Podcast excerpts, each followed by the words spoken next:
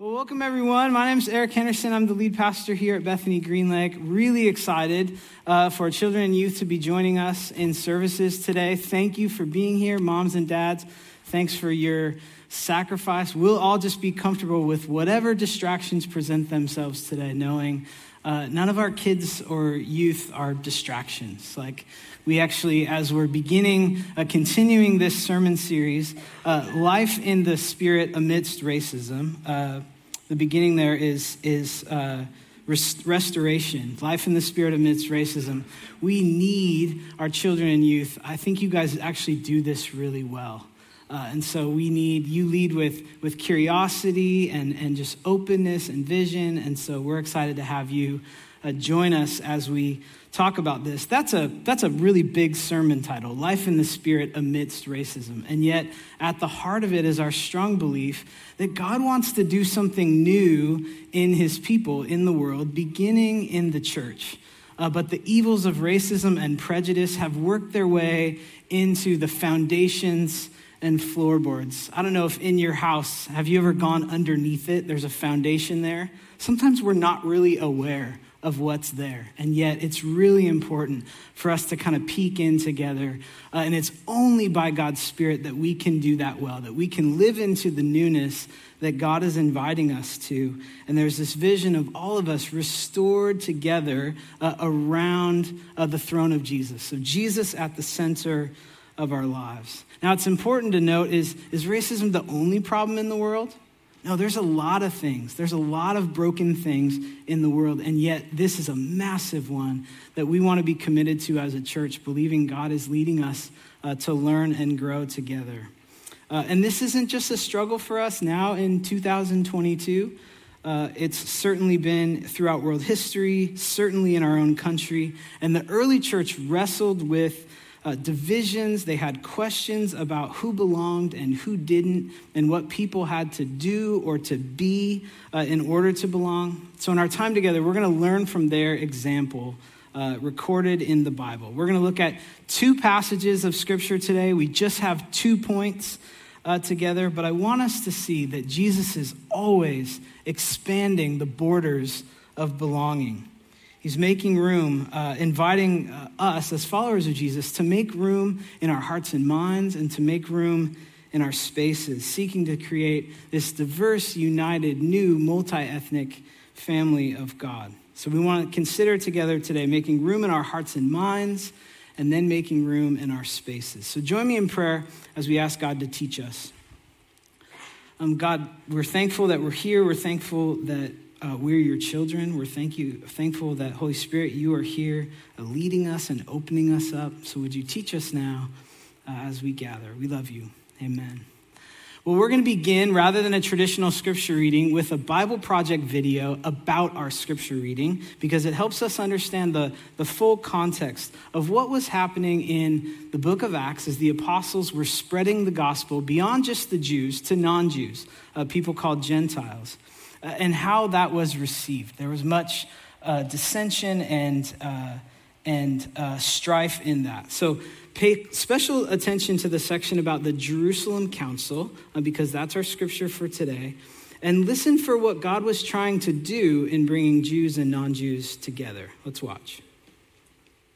Now, in recounting all these stories, Luke has highlighted a number of important themes by repeating them.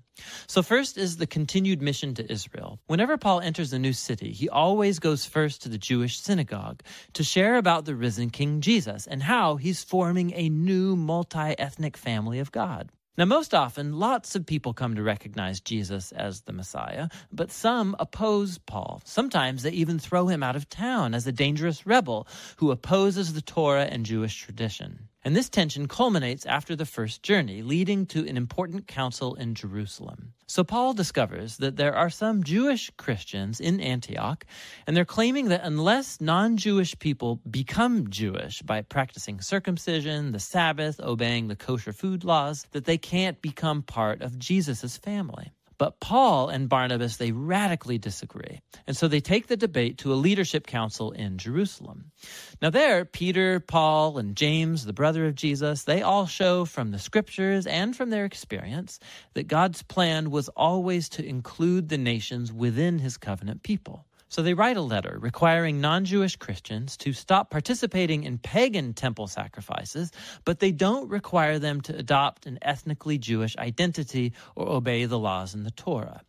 Now, this decision was groundbreaking for the history of the Jesus movement. Jesus, he's the Jewish Messiah, but he's also the risen king of all nations. And so one's membership among his people is not based on ethnic identity or following the laws of the Torah. It's based simply on trusting Jesus and then following his teachings. And it's this multi ethnic reality of the Jesus movement that leads us to the next theme Luke wants us to see in the missionary journeys, namely the clash of cultures between the early Christians and the Greek and Roman world.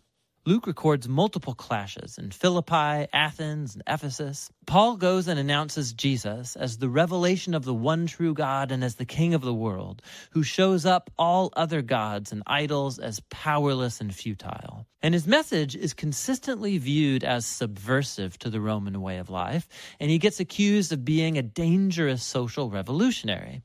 These stories show how the multi ethnic, monotheistic Jesus communities did not fit into any cultural boxes known to the Roman people. The ancient world had just never seen anything like them.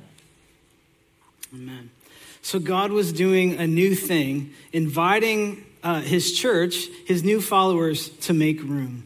But uh, making room is, is challenging, isn't it?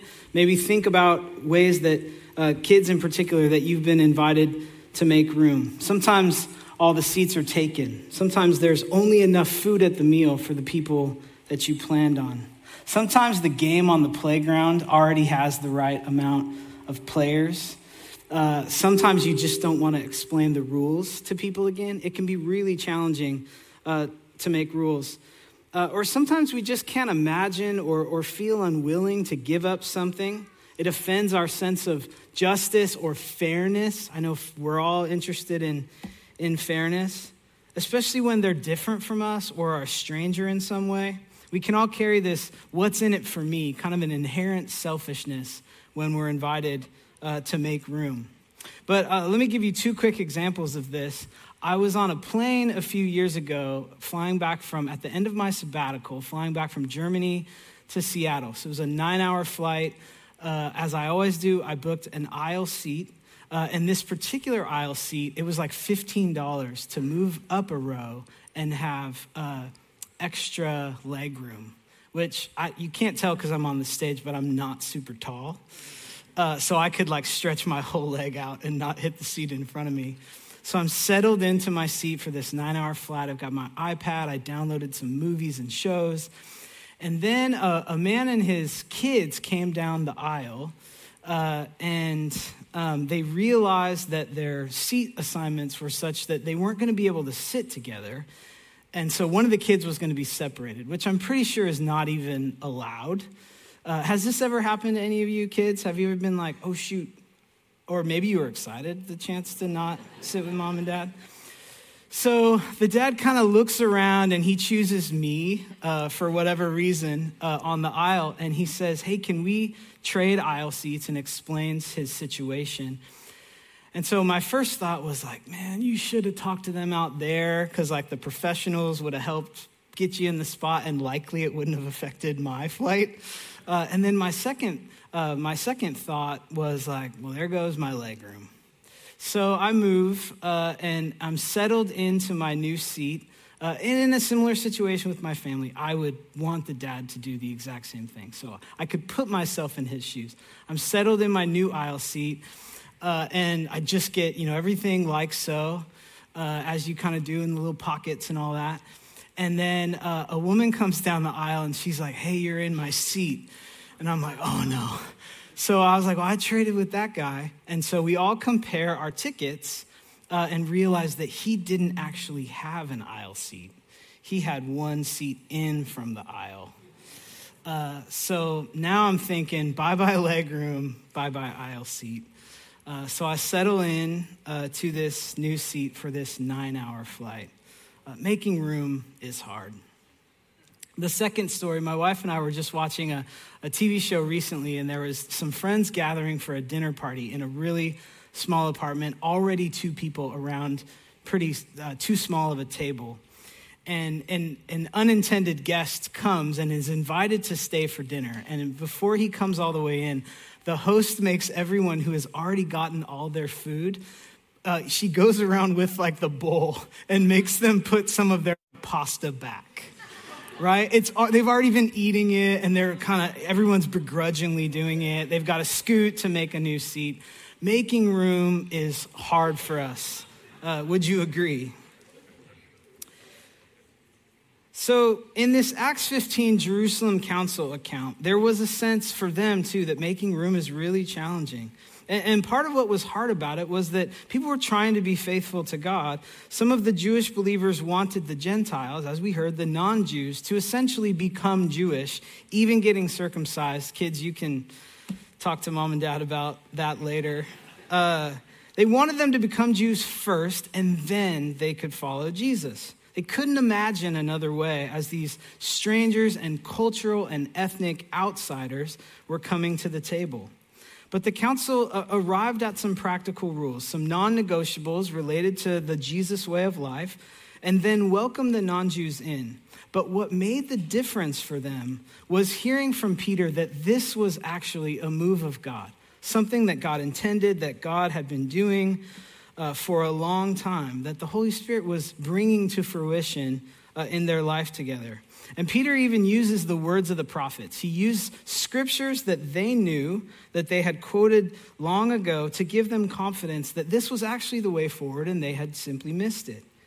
And then they listened as Peter and Barnabas told firsthand accounts of the ways in which God was at work through these non Jews. And it was moving. It doesn't tell us what they told them, it just says that a hush kind of went over them. They listened silently as they heard all that God had been doing among these people that had previously been outsiders.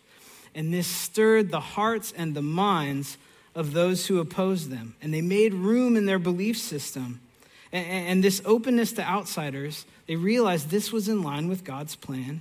And they began to see them as a part of the family of God. It began in their hearts and minds.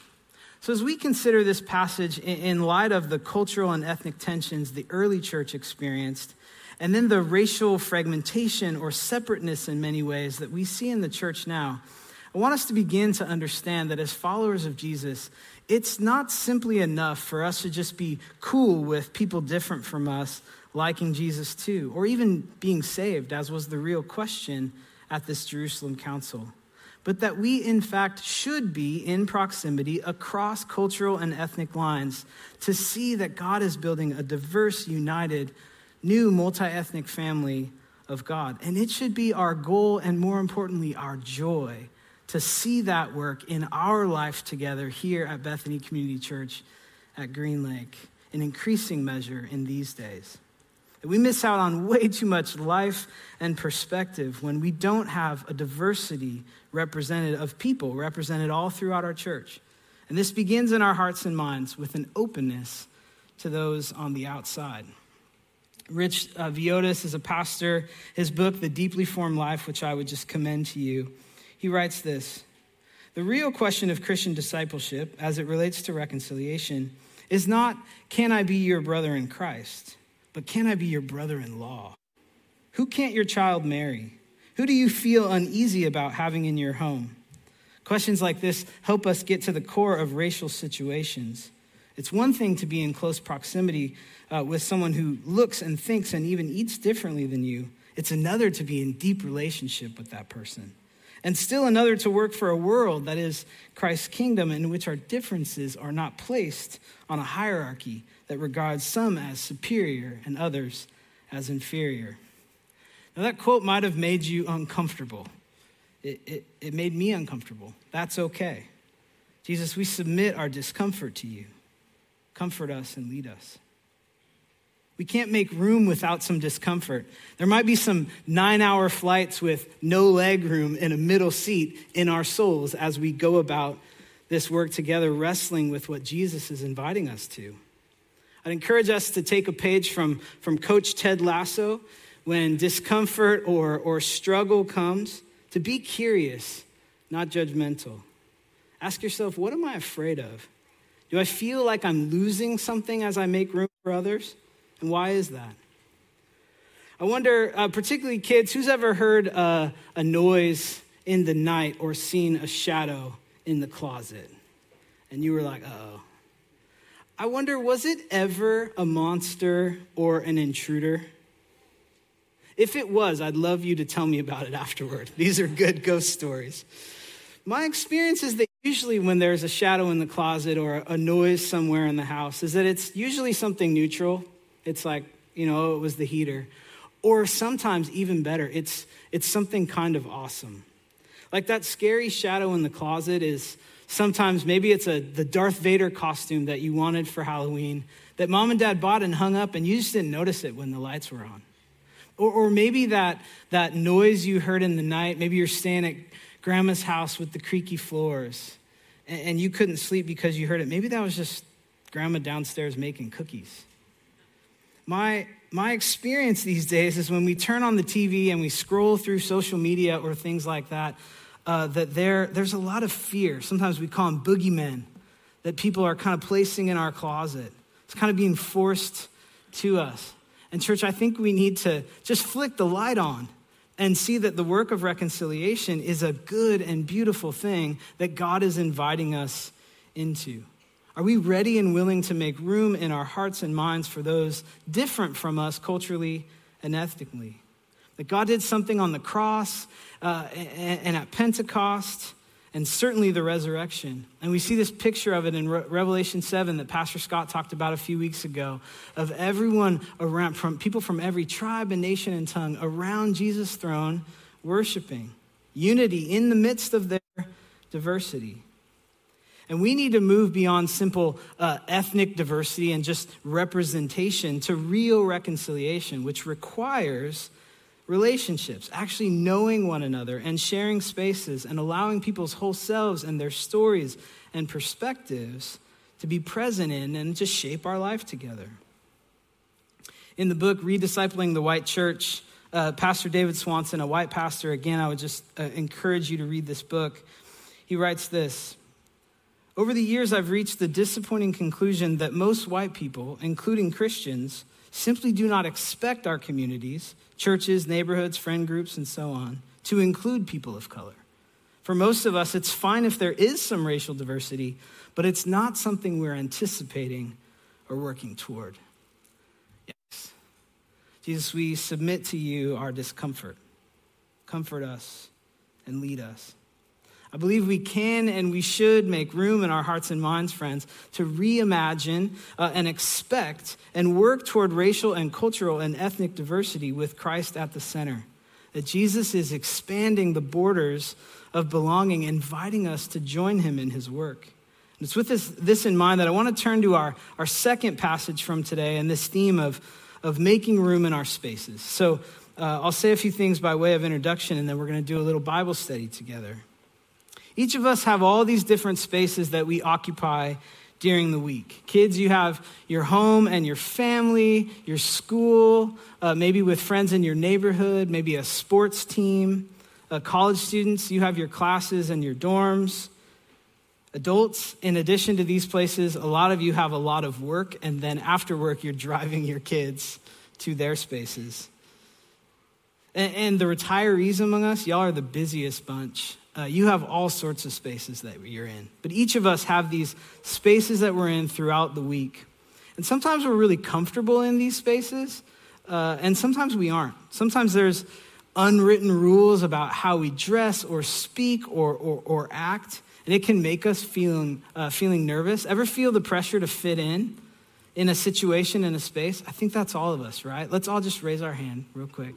Yeah, we all feel the pressure to fit in sometimes. Maybe you've experienced this. Uh, my kids, time and again, have been on sports teams where it feels like every other kid goes to the same school, and we happen to be the, the two kids from Madrona or the one kid from Madrona. And then all the parents seem to know each other and they're like chatting. And I've felt on the outside of that, like looking for the inroad. Uh, and that can be that can be really challenging. It's important here to note that you know these people weren't trying to marginalize me in any way. They probably just simply didn't know. They just didn't notice. And, and we don't need to uh, differentiate between intent and impact. This is actually really important as we have conversations across racial and ethnic lines. I'm not saying they were intentionally marginalizing me. Again, they just didn't know. But there was an impact of me still feeling the outside, and that was the same. Just because we didn't intend something doesn't mean that harm wasn't done. And to put a sharper point on this, I may feel like this in just a couple spaces. Like I'm a 40 year old white landowning man from Seattle. Like there's a lot of spaces that I'm just uniquely comfortable in in my life. But I guarantee you that people of color experience being on the outside uh, uh, of situations at a level that might shock many of us white folks. Perhaps in the majority of spaces they are in outside their own home, even in our church. As followers of Jesus, in every room that we occupy, we should have eyes for folks on the outside looking for a way in. We can make room in our spaces. We can build bridges to belonging, expanding the inroads to community and reconciliation. And this is important because, though invisible in many ways, there are borders to belonging in all of these spaces. Think about the, the lunchroom or the, or the bus. Who sits with who and, and, and where do they sit? Do we notice this? In your office, who gets invited out to lunch and who doesn't? Or think bigger, who's, who's welcomed in your neighborhood? Maybe even just simply to walk through uh, or to buy a home, frankly. In what ways are ethnicity and skin color or outward appearances, things like cultural and religious clothing, how do these influence whether someone is welcomed in a space? A prejudice towards outsiders isn't a new thing, this is throughout human history. But outside each of our individual choices to make room for others or not, prejudice exists, as I said earlier, in the foundations and the floorboards of so many of our spaces. And Jesus is inviting us to turn on the light, to see it, to follow him as he walks along the borders of our spaces, cutting the tension with his presence and power. I'll show you what I mean. Turn with me to, to Luke chapter 17. You can do that in the Bible or you can follow along on the screen. We're just going to do a, a, quick Bible study here together. This is the story of the, the 10 lepers. Now, on his way to Jerusalem, Jesus traveled along the border between Samaria and Galilee. This starts in verse 11. As he was going into a village, 10 men who had leprosy met him. Leprosy is like a skin condition that people were very fearful of. Uh, they stood at a distance and they called out in a loud voice, Jesus, Master, have pity on us. And when he saw them, he said, Go show yourselves to the priests. And as they went, they were cleansed. One of them, when he saw that he was healed, he came back praising God in a loud voice. He threw himself at Jesus' feet and thanked him. And he was a Samaritan. Jesus asked, Were not all ten cleansed? Where are the other nine? Has no one returned to give praise to God except this foreigner? Then he said to him, Rise and go. Your faith has made you well. Now, I love how this story starts because it feels like the story starts uh, in verse 12. But there's some really important information in verse 11. It says, Now on his way to Jerusalem, Jesus traveled along the border between Samaria and Galilee. Now, notice what Luke, the author, does here he's quick to point out that Jesus is on his way to Jerusalem, the center of the Jewish religious world. He's headed to the heart of his own heritage. It'd be like me going back to Renton. And he's making his journey. As he's making his journey, the text tells us that he didn't travel exclusively in Galilee and avoid Samaria, as was the regular Jewish custom. No, the text begins by telling us that he traveled along the border between family on one side and foe on the other. And he's headed to the place that is meant to be the perfect embodiment of his ethnic and religious identity. Luke begins the story here with this intentional and important detail about Jesus in the borderlands.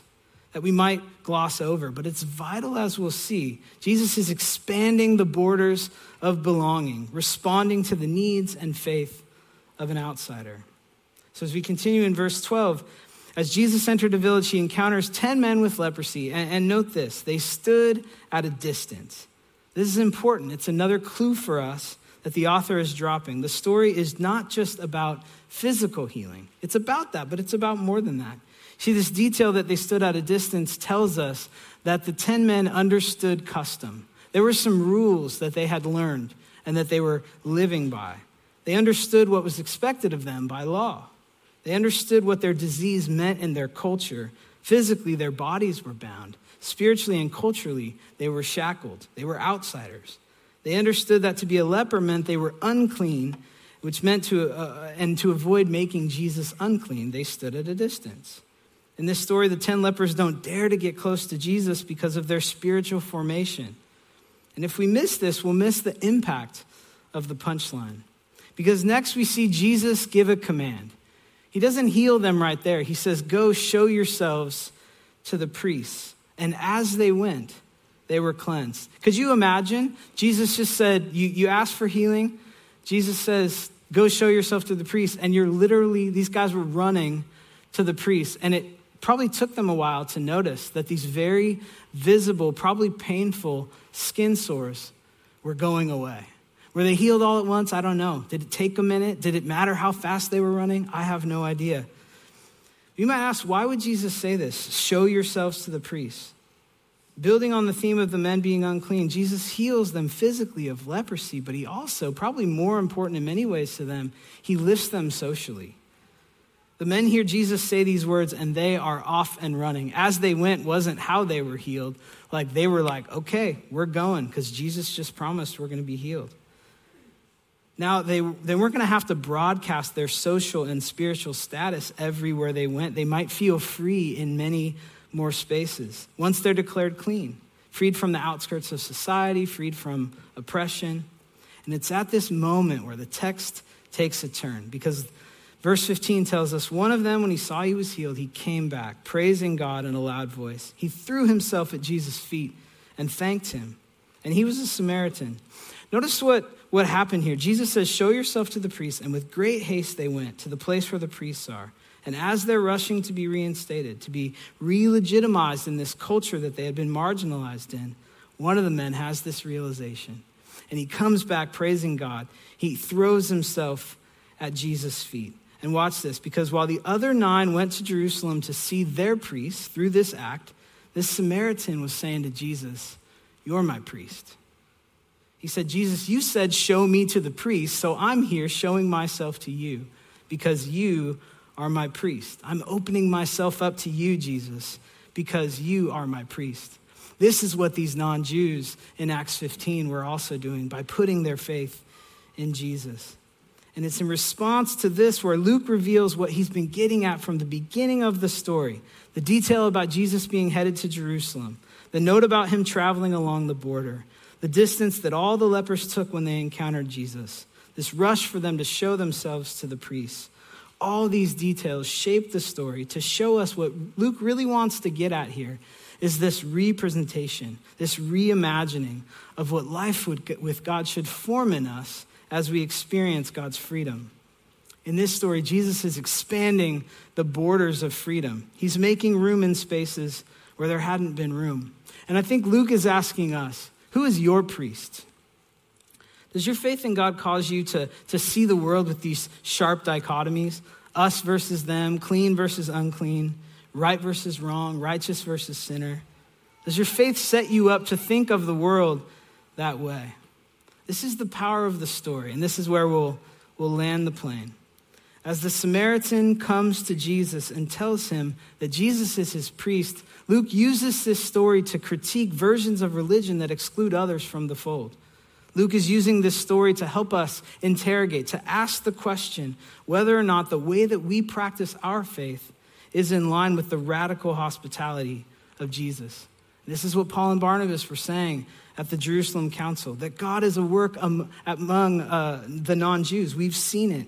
They have faith in Jesus, and that's all that's needed. So, does our, our faith form us to, to, to hold to sharp categories around who's in and who's out? Or does our faith call us to be ministers of reconciliation as we travel along, like Jesus, these societal borders?